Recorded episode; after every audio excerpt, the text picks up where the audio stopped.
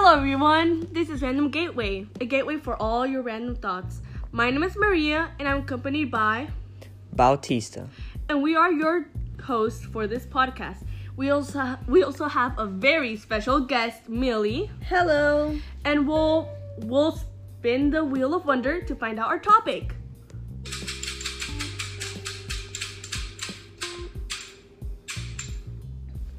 Well, the wheel ha- seems to have landed on magic. And what we will be talking about today is not just any type of magic, but tarot card magic. Now, if you don't know what a tarot card is, tarot cards are used by some people, which are basically they basically read your uh, your future. Well, they, Or- they give you advice pretty much about what you should do. But you know, Millie here knows a lot about it, so can you like give us some of the details more? Sure, I can explain. So, tarot cards come from uh, a religion called Wiccan. Oh. And okay. they're a pagan religion based on witchcraft. So, if you don't really know a lot, witchcraft is not really what they show you in movies. In the modern world, witchcraft is basically, like it says, a craft that people use focus on nature and things like that, and obviously fortune, spirits, and all that things. In it comes tarot cards, which tarot cards are actually only one of the many forms of divination. You have pendulum, tea leaves reading, you know, palm reading, so many things. But specifically about tarot cards, the tarot is divi- divided into two parts the major arcana and the minor arcana. The major arcana is separated into 22 cards, which include the Fool, the Empress, and other, you know, physical people. While the minor arcana is basically divided into the swords, the wands, the cups, and the pentacles. In tarot readings, you shuffle the deck, either yourself if you're doing a reading for yourself, or you give it to the person who you want to read their fortune and they shuffle the deck. Once the deck is shuffled to, you know, however much you want, you cut the deck in two or three, depends on the person, and you decide on a tarot spread. Now, a tarot spread is basically the way you lay the cards that helps you guide, you could say, the magic to find out your fortune. This way, you will use the cards that are on the top and spread them in a specific fashion until you get to read each one. Each card means something different. The Fool basically means naive and just innocence, but it can also have different meanings depending on the cards that are connected to it. Um, so I also heard there's different ways to do tarot card readings. Like you can set them up different ways to get different advices for specific stuff. Um, how does that work exactly? So, like I said, tarot cards have a specific meaning by themselves, but also when they're connected to other cards, the meaning sort of changes. And then you also have to add to the fact that a card can either be upright or reverse, and that will also change the card's meaning. So earlier you mentioned uh, how tarot cards was one of the many parts of divination. Could you please explain to uh, the people what divination might be?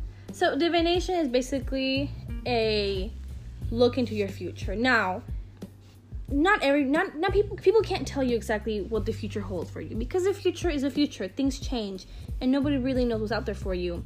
So tarot cards are just a form of divination, which is basically like looking through a keyhole. You get a glimpse into the possibilities of what the future holds for you, but it's not set in stone. And that's what's so cool about this because you're basically kind of getting a hint of what's happening before you know what's happening. So whenever you are read a tarot card by by whoever it may be, is it that it will happen no matter what, or is it something that might happen depending on your actions? Well, see, that varies by people to people. You know, people have different perceptions on the future and stuff like that. My view on it is basically the future is not set in stone.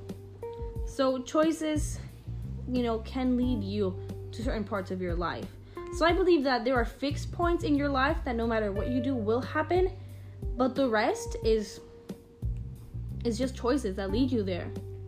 So I believe there are certain stuff in your life that will happen no matter what, but the choices you make is what depends whether it'll happen now or it'll happen in five years, 20 years.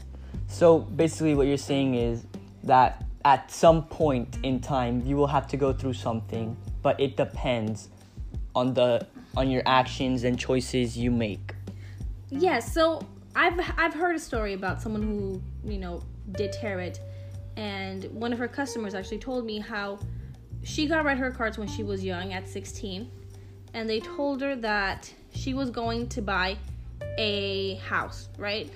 And it was going to be her dream house, right? And when she got read the cards, supposedly was going to happen, you know, within the next two years. But she got married, you know, things happened. And she ended up buying her dream house when she was like 60. So here's the thing, you know, she was always meant to buy that house, but Yeah, the depending on choices her- the choices that she made led it to happen further on in her life than at 16 when she was originally, you know, going to live in that house. Okay, and talking about the cards being able to be reversed, does it mean that when a card is reversed that it'll be negative, or does it just depend? Not necessarily. A lot of people, for example, there's one very famous card on the tarot, which everybody knows, which is a death. And people, you know, they think death is a negative card that, you know, it signals the death of people, but not always. You know, the death card in the tarot can actually be something good because death basically, you know, symbolizes an end. It symbolizes that something is going to end. So, when you when the card of death shows up, right? and it doesn't always mean that you're gonna die. It could mean that finally, whatever problem you're going through is going to end. It can mean that you know that business that you wanted to start up, it might be dying because it just wasn't never meant to be.